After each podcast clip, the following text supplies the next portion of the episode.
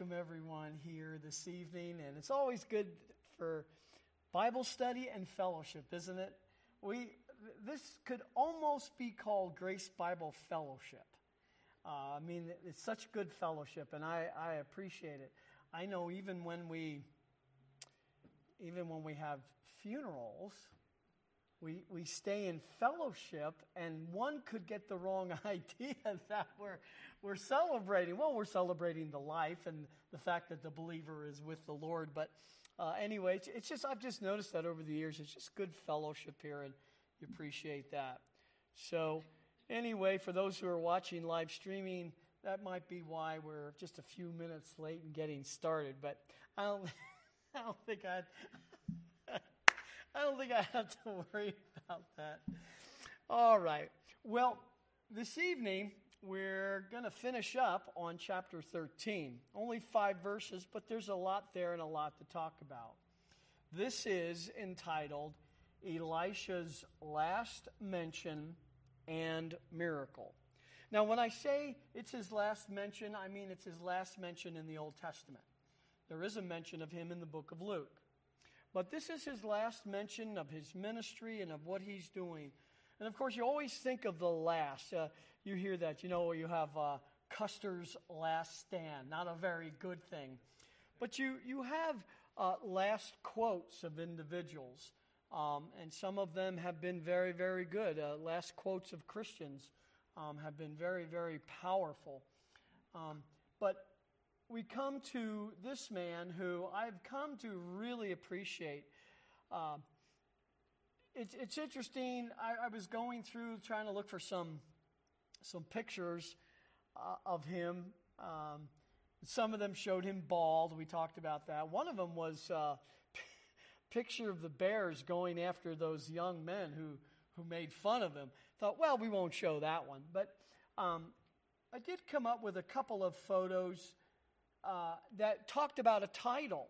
And one of the titles about Elisha was Elisha, the prophet of life. And I thought that is good. You know, here he is uh, over the Shunammite son. But we're going to see tonight in the last miracle why, again, he could be called the prophet of life, which would also make him a type of Christ. Um, I came across another one that said Elisha the miracle prophet. Definitely. We're going to look. I have a chart that I handed out um, of Elisha's miracles. There's approximately 32. That's 32 to Elijah's 16. So we'll spend a little time talking about that. And then I came across this one and I had to ponder it, but you know, I think it's right. Elisha the forgotten prophet.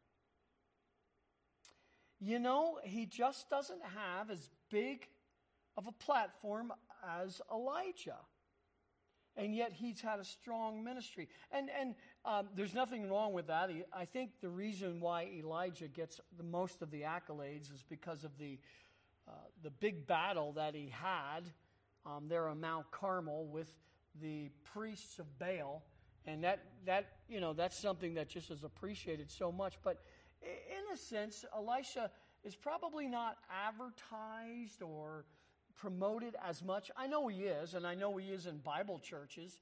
You know, anyone who goes through Second Kings is going to see that. But anyway, I thought that was very interesting. So that concludes the photo op that we have tonight of Elisha.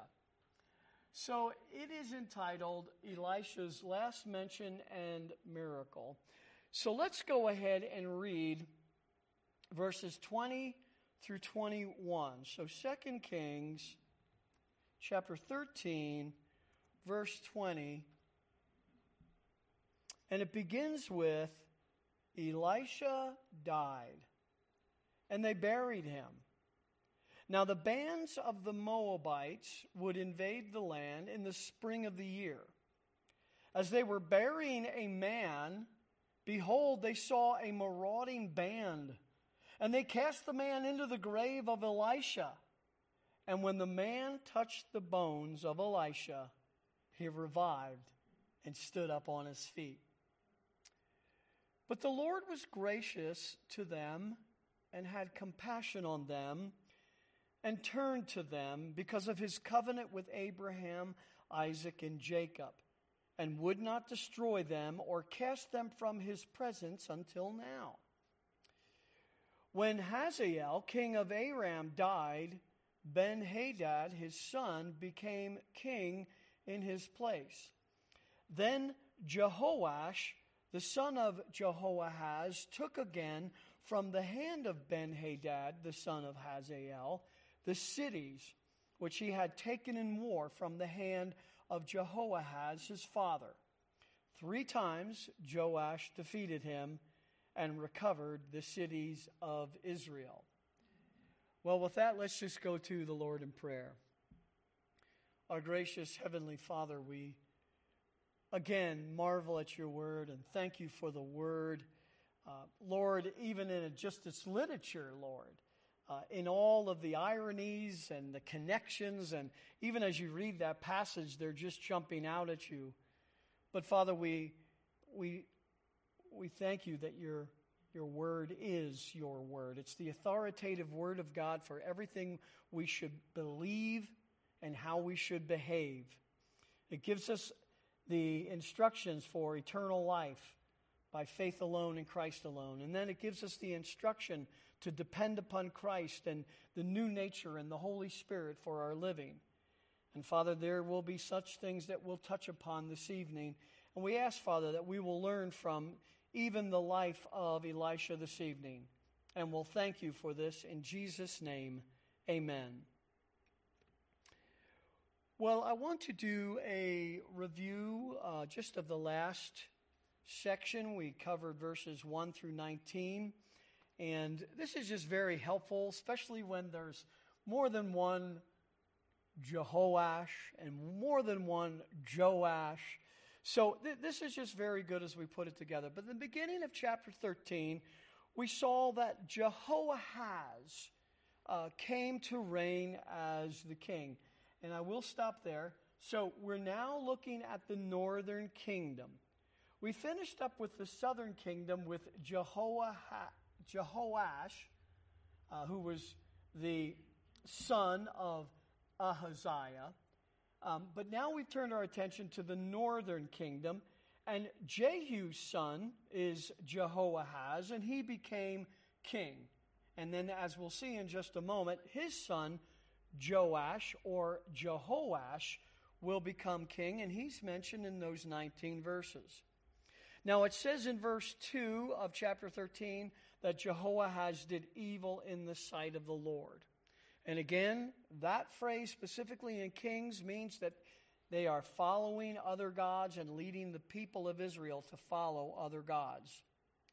Now, Jehoahaz did something that was interesting. He entreated the Lord for mercy, for help. And we said that maybe this was, uh, you know, there were crocodile tears and crocodile prayers, uh, meaning they didn't necessarily mean them, but he entreated the Lord, and the Lord answered. And the Lord raised up a deliverer, and there was some question about who the deliverer was, but it was probably the Assyrians. And at this point in the background, the Assyrians are starting to develop their power and their military, and it's going to grow and grow and grow until they just take everybody out, and including take Israel, the northern kingdom, to Assyria in exile. So, but they're the deliverer right now. So the Arameans, they had to stop coming after Israel for a time to protect themselves from the Assyrians. But even after this happened, and the answer to prayer, we find out that Jehoahaz continued in idolatry. And that's the hard part to swallow. And I, that, that is what really has provoked the anger of the Lord. Well, his son, after he died, his son Jehoash reigns as king. And there's really only a few verses about him. Um, doesn't really need to take much because verse 11 says, And he did evil in the sight of the Lord. Now, we're going to see him tonight. We're actually going to review in detail what happened with Jehoash and Elisha, because this is important to put these together. And what happened was Jehoash visited Elisha on his deathbed, and he heard that he was dying, and so he visited him. Well, while he was there, Elisha the prophet said, I want you to take this bow and I want you to shoot these arrows. And as many times as you shoot the arrows, you will have victory. Well, and he stopped at three. And he was rebuked by Elisha because he didn't have the determination or the faith to go more for more victories. And that is where that leaves off. But I do want to revisit it for just a little bit, verses uh, 14 uh, to 19, because that's going to really set the stage for verses 20 through 25. So turn in your Bibles to 2 Kings chapter 13, verses 14 through 21.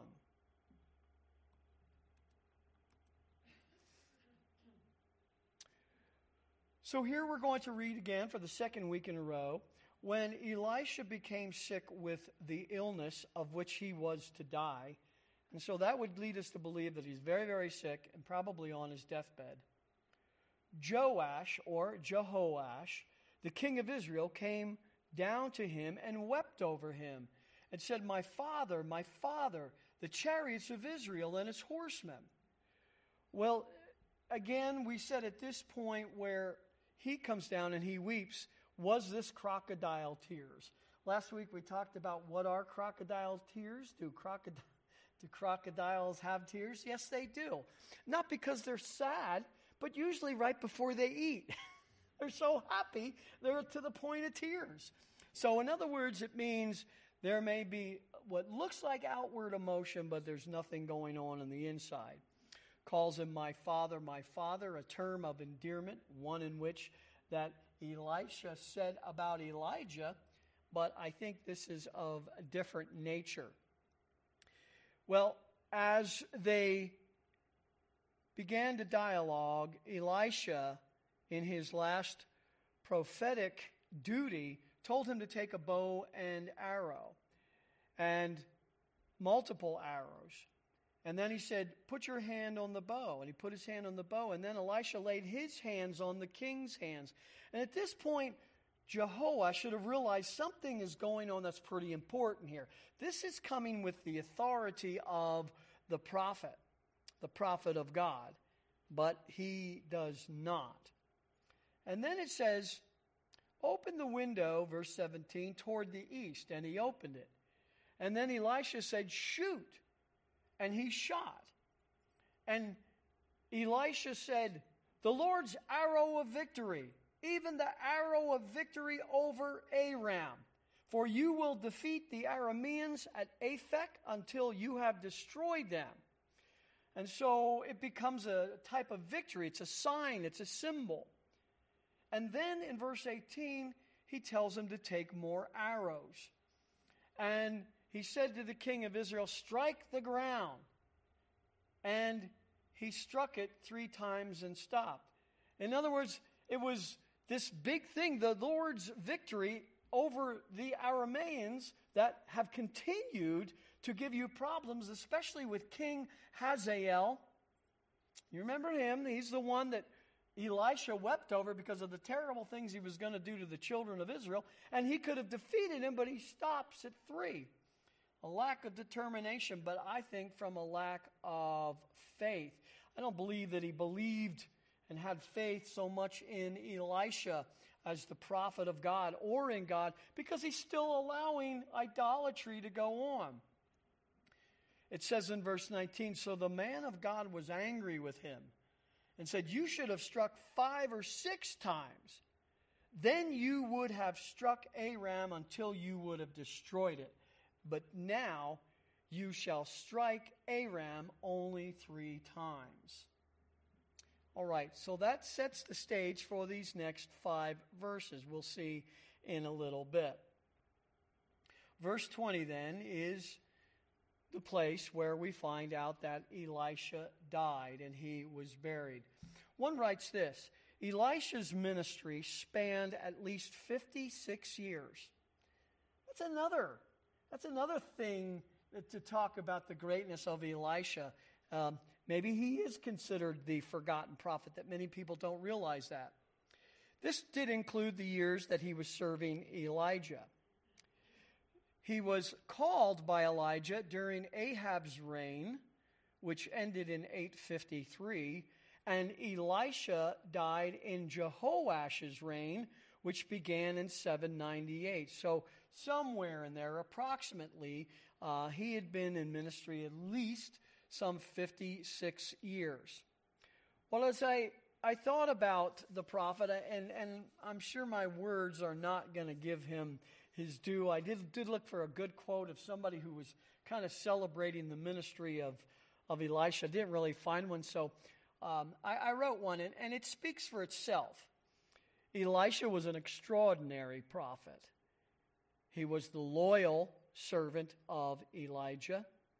He had a double portion of Elijah's spirit.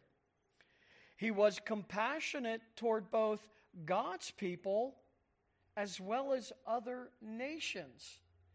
By the way, let me stop there.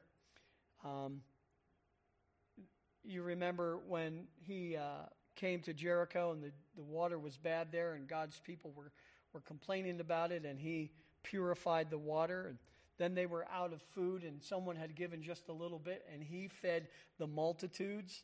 He is a type of Christ. And then we see his compassion to the other nations. You remember what when Naaman came to him?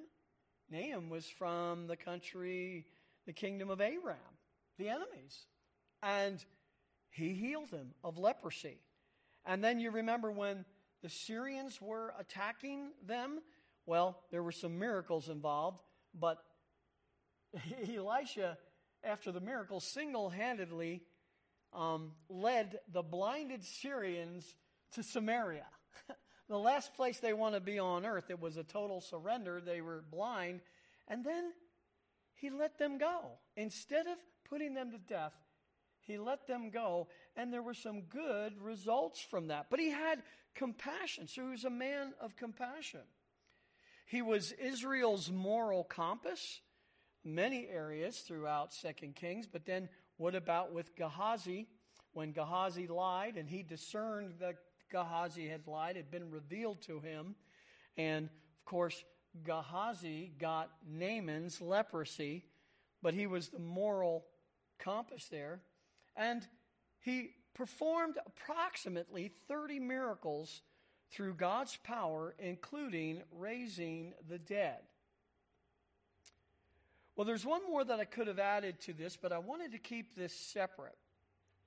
This is the third point. I'm going to talk about this for verse 20. And in addition to all of these, he was indeed Israel's defense. You remember when we just read verse 14 and he says, My father, my father, the chariots of Israel and its horsemen? It's because all along Elisha has been the prophet of defense. He has been actively involved in the defense of Israel's military. Um, he did that against the Moabites in chapter 3 of 2 Kings. I just mentioned that he did that with the Syrians, although he released them, but they stopped um, in, invading them for a time. That was in 2 Kings 6. And then with the Arameans. You remember the king was doing a plot of how we're going to go attack Israel and where we're going to attack Israel. And pretty smart man, a good man of strategy, except they had, Israel had the prophet of God, and God would reveal to him what the king was going to do and where. And so he was telling the king not to go there, or if you're going to go there, fortify it. And the king of Aram was so frustrated, he wanted to know who was, who was uh, the leaker, who was leaking this information. And finally, it was determined that it was, it was indeed Elisha. So, he's called the chariots of Israel and its horsemen. So he was also Israel's defense, and we could add that to his. Well, now we're going to talk about the band of Moabites. Look what it says there in verse 20. Elisha died, and they buried him. And it says, Now the bands of the Moabites would invade the land in the spring of the year. Well, springtime was a time for battle of all of these nations and foreigners. Number one is that the weather was conducive to long travel, and also water was available in the springtime. In the other times, it, it becomes very deplete of water. In fact, that was one of the miracles of Elisha. They didn't have water, and he said that water was going to come. And he had them dig trenches, and it did. So, uh, springtime, when there is water sources and it's available, this is when many of these nations will invade. And many nations like to invade Israel, and the Moabites were one of them. So they're coming down, and it sounds like they've done this quite a bit. Well, the problem is that Elisha is dead. There's nothing that he's going to do about that per se. Come to verse 21 then. Verse 21, it says, As they were burying a man, and, and it's a dead man. Okay, there's some people say, well, maybe the man wasn't dead because it doesn't say he's dead. Well, believe me, you. We only bury dead people. So it says they were burying the man, and behold, they saw a marauding band. They saw the Moabites coming in the spring with plenty of water and a good, good weather to make this long trip. And what did they do? Well, the funeral service was cut short. dust to dust, ashes to ashes, throw the body, here we go. Again, that's what they did. They threw the body, and it was there at Elisha's grave. Now, uh, most likely the grave, we think of the grave, we think of, you know, a hole dug in the ground. But most of the time for the Israelites, it was a cave or some place where they would put the body in and then put something in front of it like a stone. They were still doing that at the time of Jesus. So they, they hurried up and threw this man, and it says that he, the man touched the bones of Elisha and he revived and stood up. Now, the word revived there should not be misleading. It means he lived again. He, it wasn't just kind of in a, a coma, it didn't look like he was alive. He was dead, and he stood up on his feet. So, I'd like to kind of just talk about some of these here, uh, just to kind of go through this. So, this is the last mention of Elisha in the Old Testament, and it is his last miracle. And as we look at this, what, what does this all mean? Why, why is this happening? Um, why is God allowing this to happen, and why does He have, have it happen now?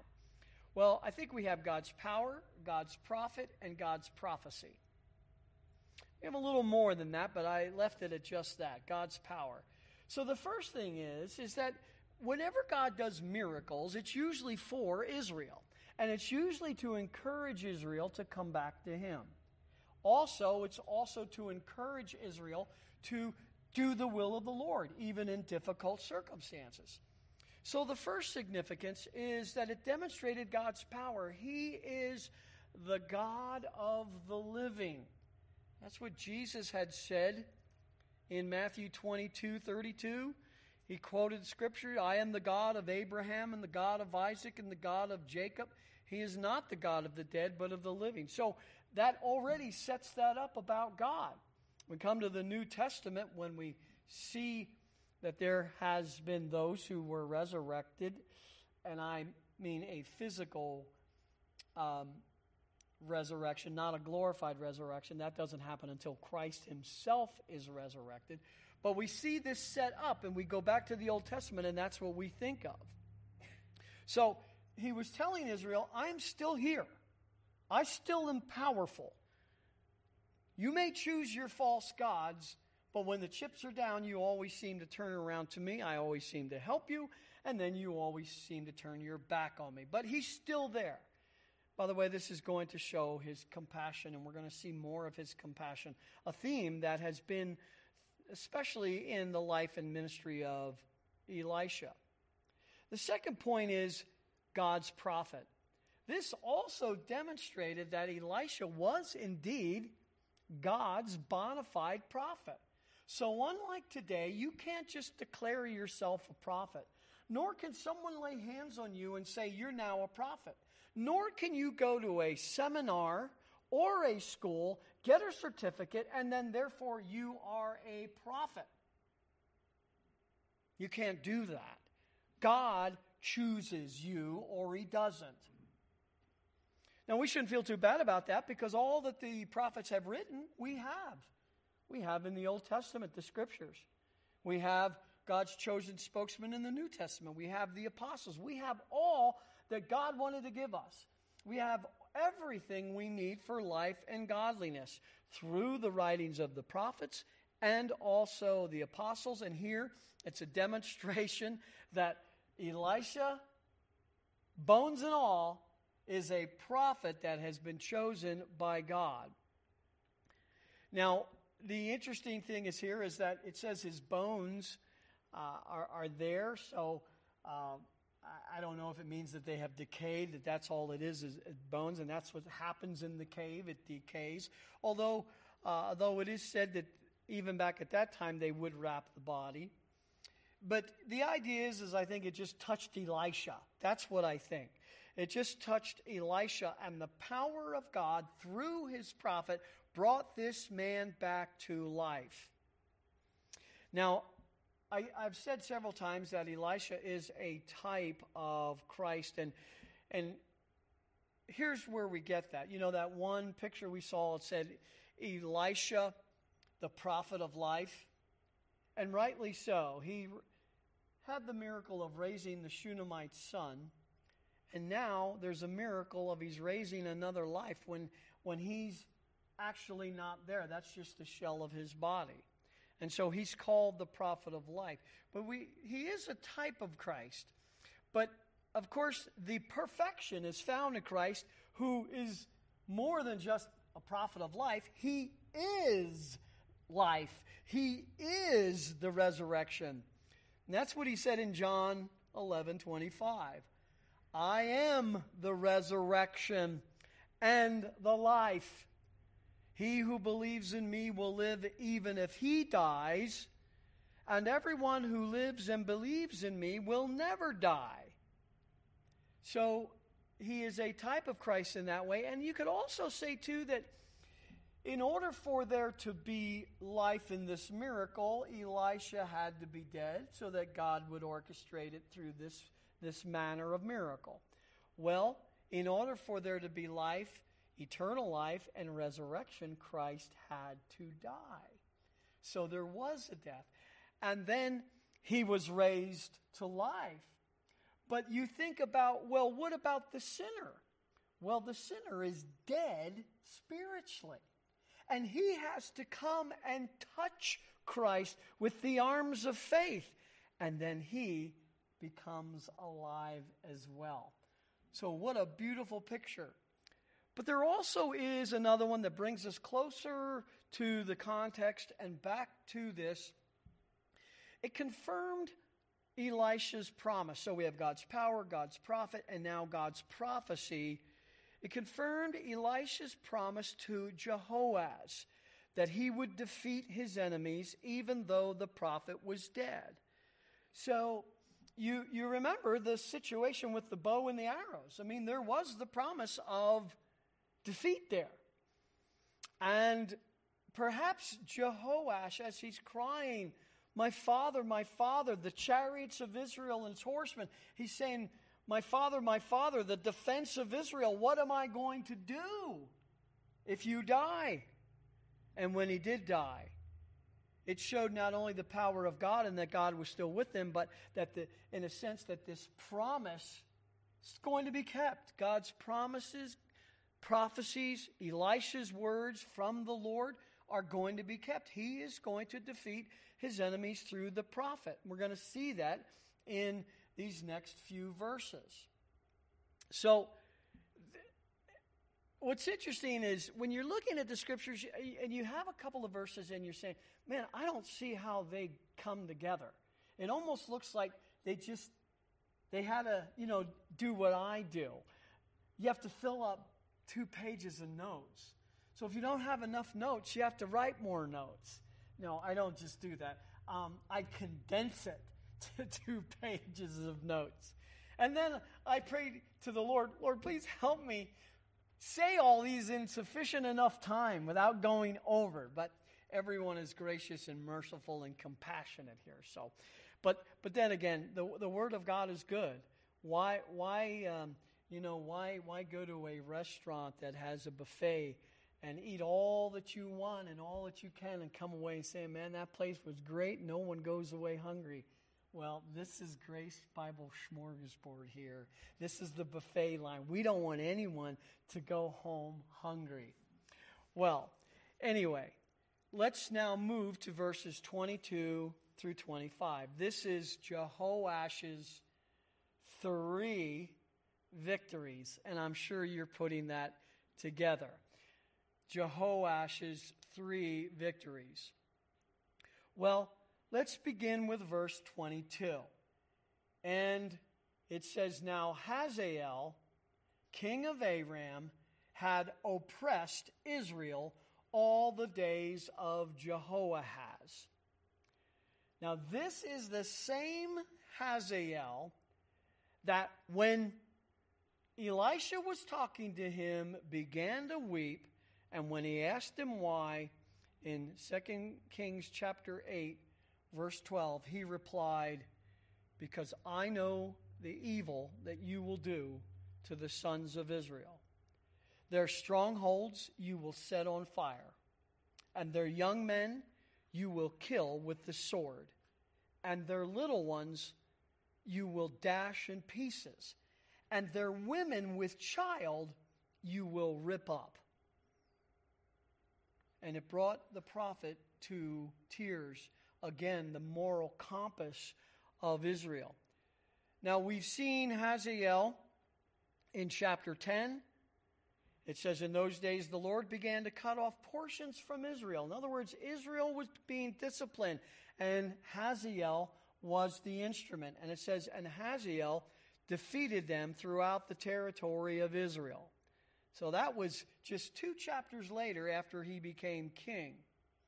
We see it in chapter 13, uh, verse 3. It says, So the anger of the Lord was kindled against Israel, and he gave them continually into the hand of Hazael, king of Aram, and into the hand of Benhadad, the son of Hazael. So we see that now we're going to go through this and then we're going to kind of go back a little bit because they want to emphasize one of the events.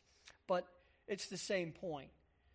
The Lord's anger was kindled against Israel, and so he raised up this instrument who wasn't a very good instrument. And it's still under the sovereignty of God. God is morally clear. It was as if he just stood back and let the evil Hazael do what the evil Hazael was going to do.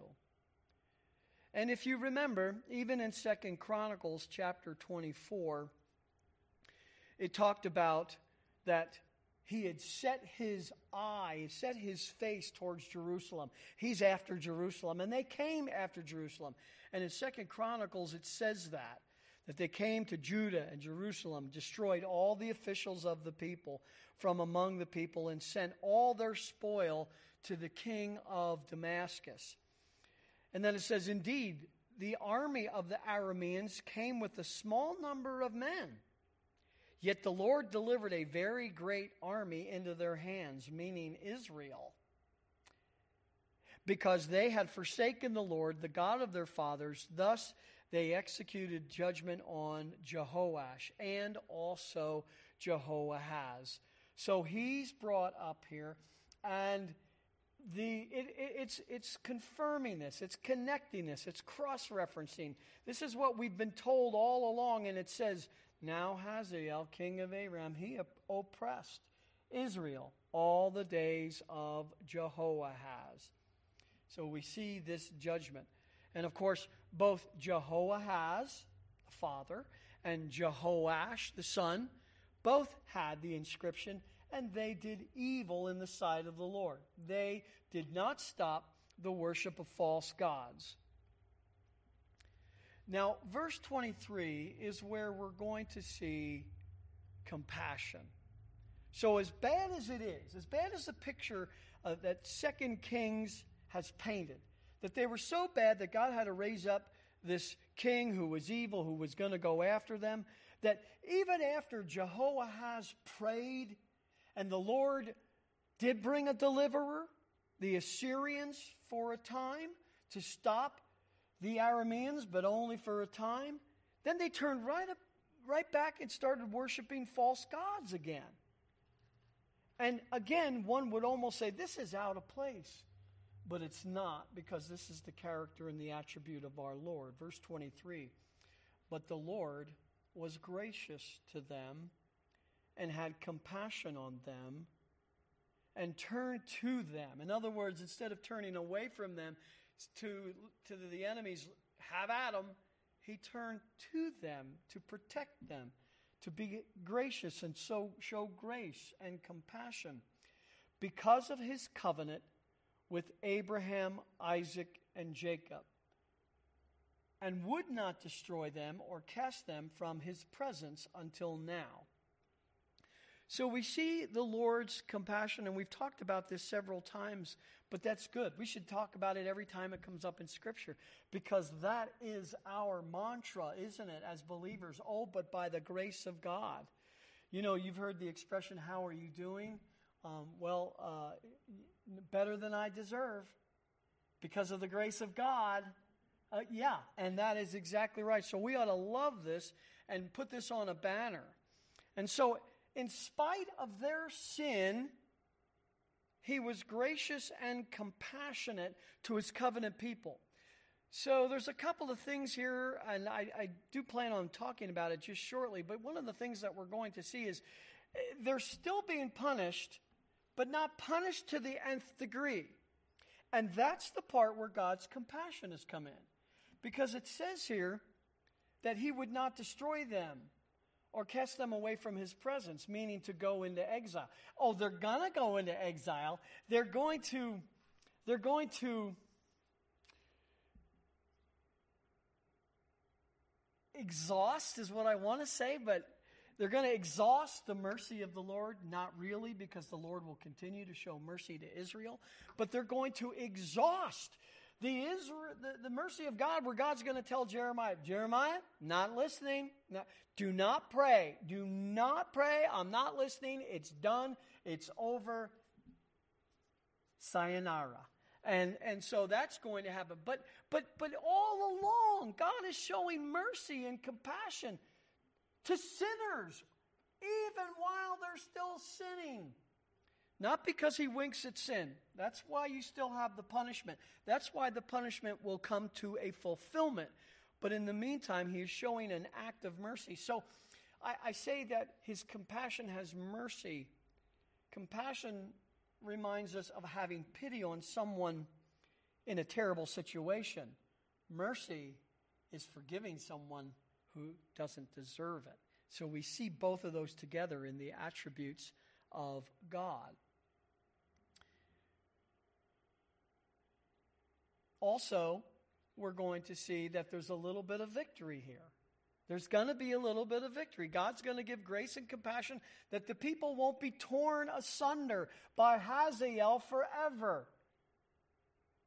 And that they are going to have some reversal of the cities that were taken and put under Aram. Now they're going to get them back. We're going to see that in verses 24 and 25. But I do want to point out it says, and they would, he, he would not destroy them or cast them from his presence until now.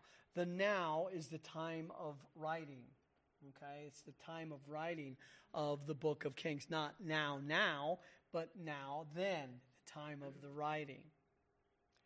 Well, as we look at this then, verse 24, in a sense, in a sense, is beginning of mercy. Look at what it says.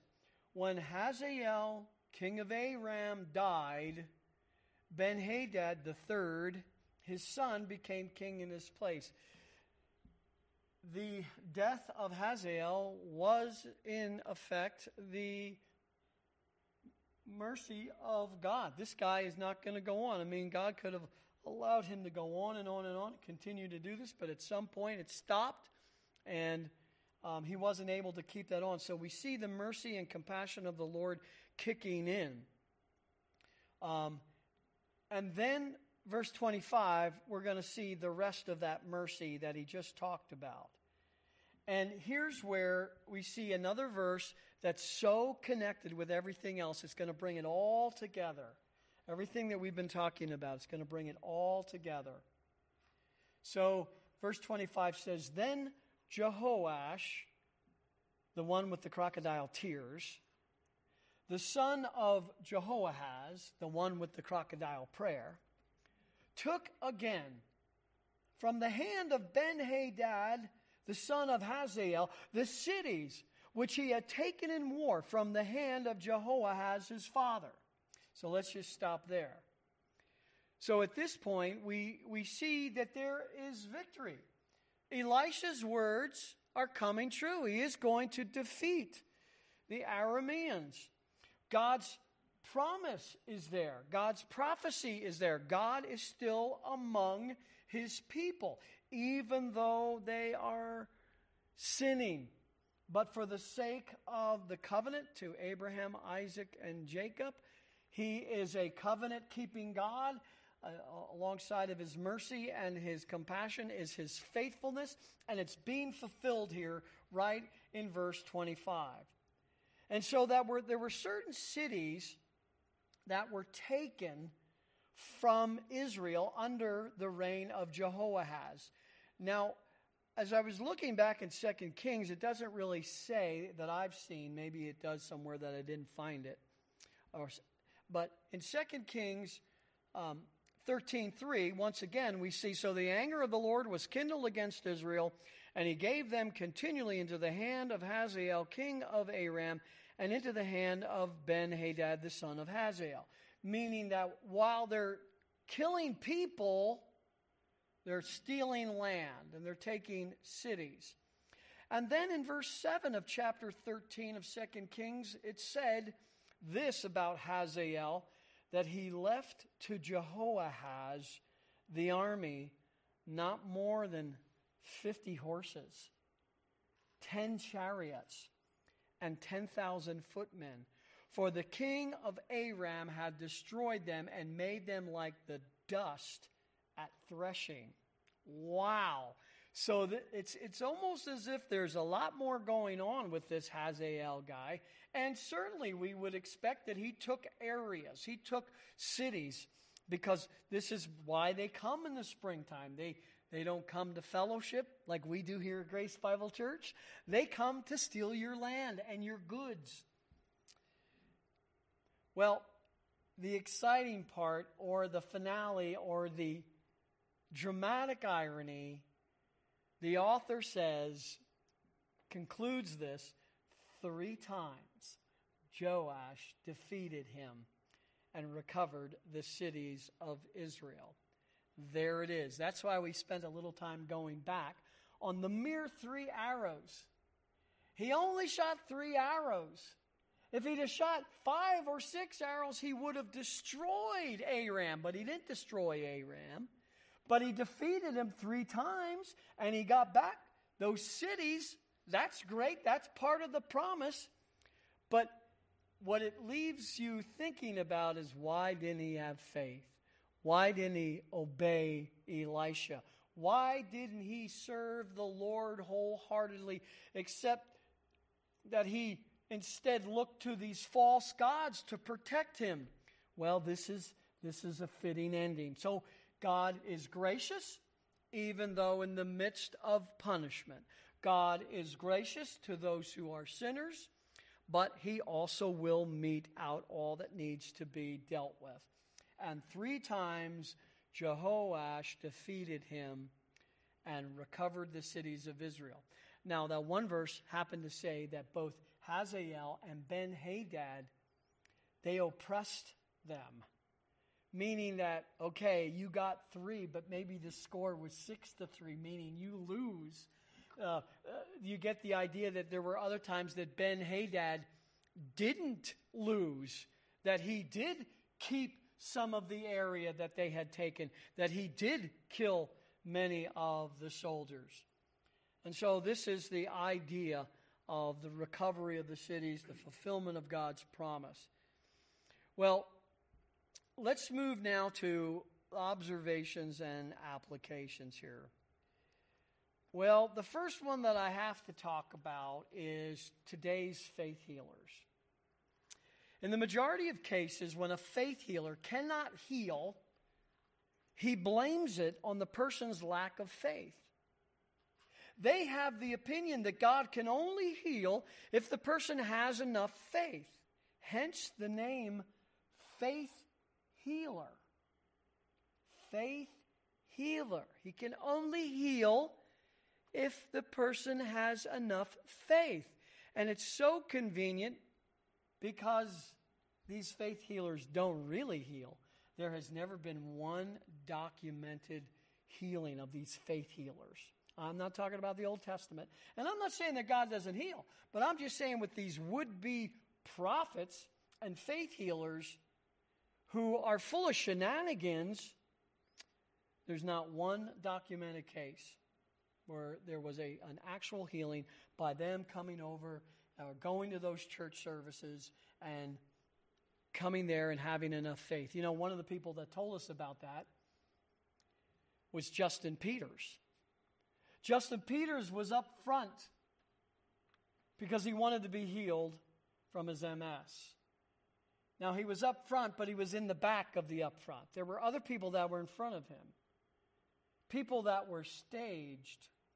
And I've heard from a, a very reliable source who was there as a security, not at the same time as Justin, but as a security at one of these Benny Hinn healing services. And these people came in, sat in wheelchairs, supposedly got healed, and then went back and sat on the bus. They were there just to be staged. What a disgrace that is on the name of God. God is sovereign and God can heal. He's omnipotent and He does heal, but He doesn't always heal, and healing is not guaranteed, and it's only according to His will. And we've seen, we've prayed, uh, God's people have prayed, and we've seen healing um, and yet, at the same time, we've prayed and we've seen that there was no healing. But in the cases where we prayed for believers, they got to go home and be with the Lord, which Paul said is far better. Well, though faith is required for salvation, right? Faith alone in Christ alone. As well as the Christian life, we have to have faith that He has given us everything we need to live the Christian life. The Holy Spirit, the new nature, and we have to, by faith, put it into practice. We don't see it, even the armor of God. We don't see the armor of God, but we have it on. Put it on, have it on, keep it on, maintain it with prayer, and then we've got to step out in faith, right? So, faith is needed for living the Christian life. So then, is faith a viable excuse for why faith healers cannot heal? The answer is no, it's not viable. Now, I understand that there are some scriptures where it does talk about Jesus healed on the basis of their faith. One, he could very well have been talking about faith in him as the Messiah. And two, it could be faith in who he is and that he was able to do it but not every time. There, the, there are miracles by Jesus that there, there was no faith involved. Just like we have here this example with Elisha. What do we have with Elisha? We have a dead man and a dead prophet, and there was a healing. No faith involved. Dead men and dead prophets don't have faith. Well, that's exactly what we also see in Scripture. Jesus healed, you remember Malchus, the high priest servant? You know, the one where Peter, the skilled sword swordsman with the Machaira, instead of killing him, just barely missed him and whacked off his ear? Well, we know that Christ healed him. Did he have faith? Did Jesus ask him, If you have faith, I can heal? And you know what? There's a chance that he probably didn't have faith. He was the high priest's servant, and the high priest surely didn't have faith.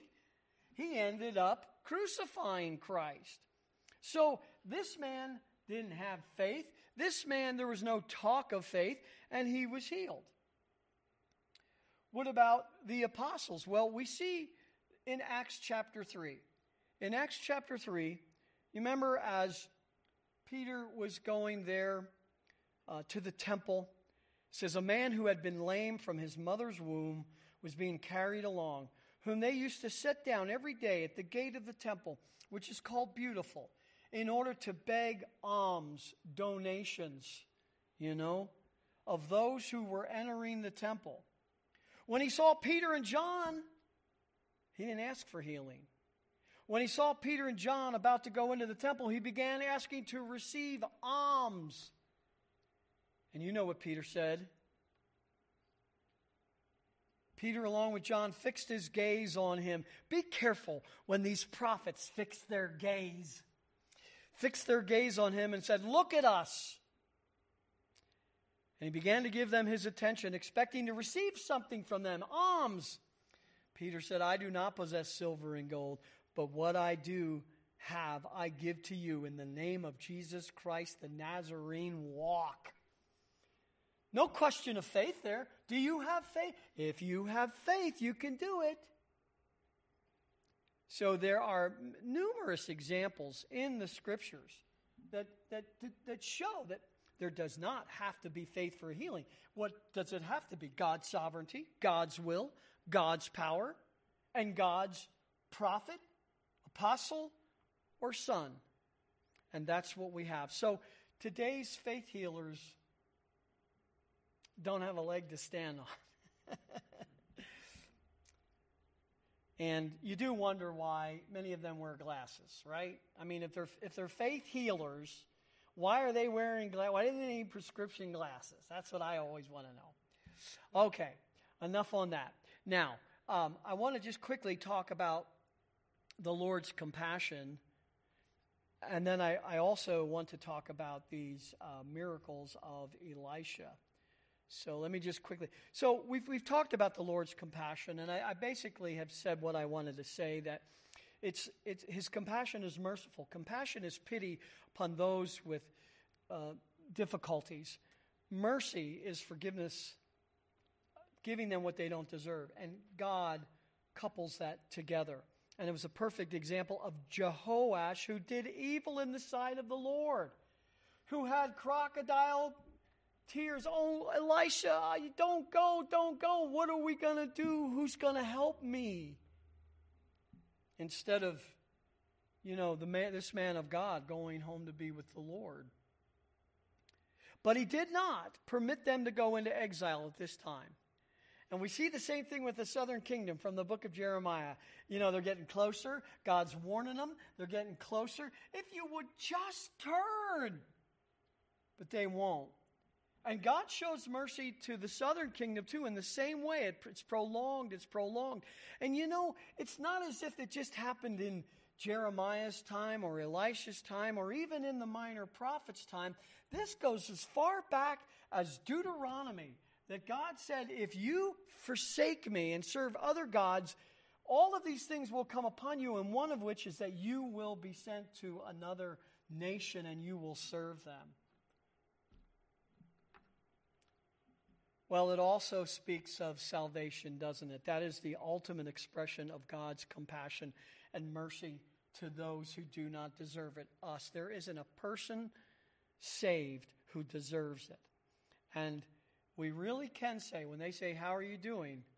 Um, better than I deserve. That is a theological truism, better than I deserve. No one deserves salvation. And he saved us by punishing his son in our place. And then I would even go so far to say that God is gracious, that even in the Christian life, he gives us grace. Uh, many times we don't really deserve it. I mean, we are sinners. We're sinners saved by grace. We, none of us live a perfected life. We can't. We, it doesn't happen in this life. And yet, he's, he is a good God. He's a gracious God. I mean, are there times in your life when you go, God is just good. And it humbles you because you really know that we're not so good, even as Christians, all the time.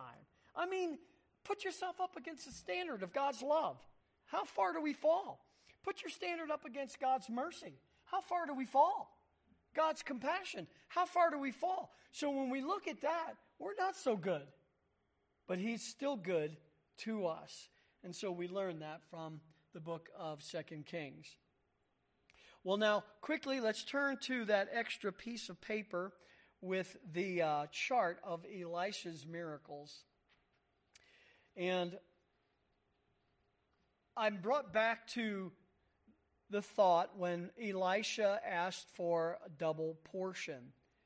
And here's a quote on that, and I, they, they certainly bring out what I want to cover this evening.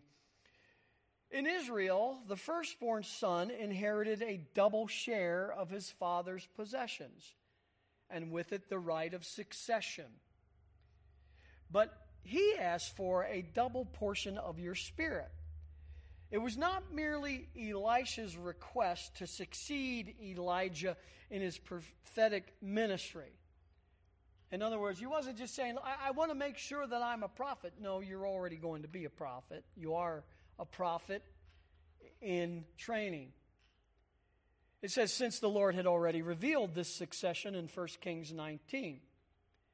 And then it says, nor was it Elisha's desire for ministry superior to Elijah.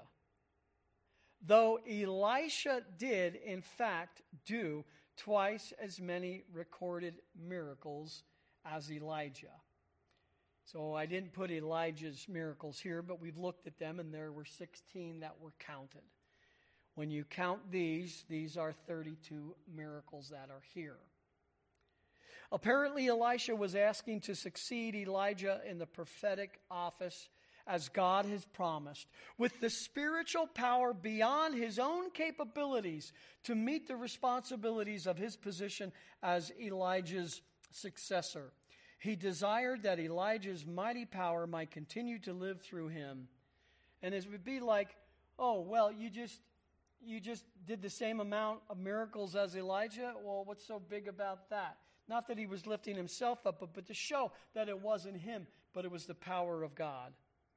And so here we have the miracles, and I will say some of them are probably more towards prophecies and predictions, although what he does prophesy and predict is a miracle when it happens, and it happened under his realm. So those are included in there. Um, well, he remember it began when he divided the water in the river, so he could be called not only the prophet of life, he could be called the, the prophet of dividing water. He healed the water of Jericho. You remember that in chapter 2, the purifier, the prophet of purification. Um, he cures, or I'm sorry, he doesn't cure, he curses youth. 42 of them get mauled with two female bears. I don't know what you would want to call them there, but then he decrees that water would come when it was a time of the drought. And so that was the miracle there in chapter 3. He defeated the Moabites. And we see various ways in which he did it. Um, one of the ways was through an optical illusion and the confusion of red water. They saw the water, they thought it was blood, they thought that Israel had hired kings to fight against them, and they went fearful, and Israel caught up and defeated them. You remember when Elisha uh, met the prophet's wife, who was didn't have anything, and he provided oil for her in jars. You remember Elisha decreed that the Shunammite woman should have a son. She was the one that had the house room for him and made him a meal. She was a partner with him in his ministry.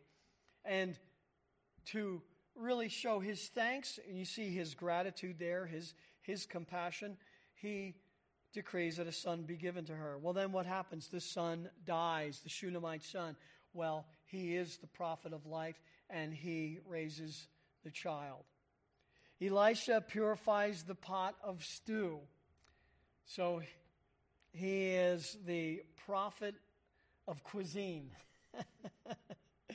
Elisha multiplied food. You remember they were out of food. Somebody gave a food, it wasn't enough.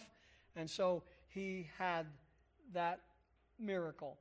Then Naaman from Aram, the, the, uh, the captain, comes and he's healed. Again, there's Elisha's compassion. Elisha discerned Gehazi's lie, the moral compass. Elisha prophesies leprosy over Gehazi. How about the floating axe? He's the prophet of Home Depot, that he can retrieve all utensils and tools. Elisha warns the king. I love this one. Three times, Elisha warns the king of Israel about the Syrians and talks about their plans to invade. And the king is like, What's going on? Well, that was a miracle. God revealed that to him.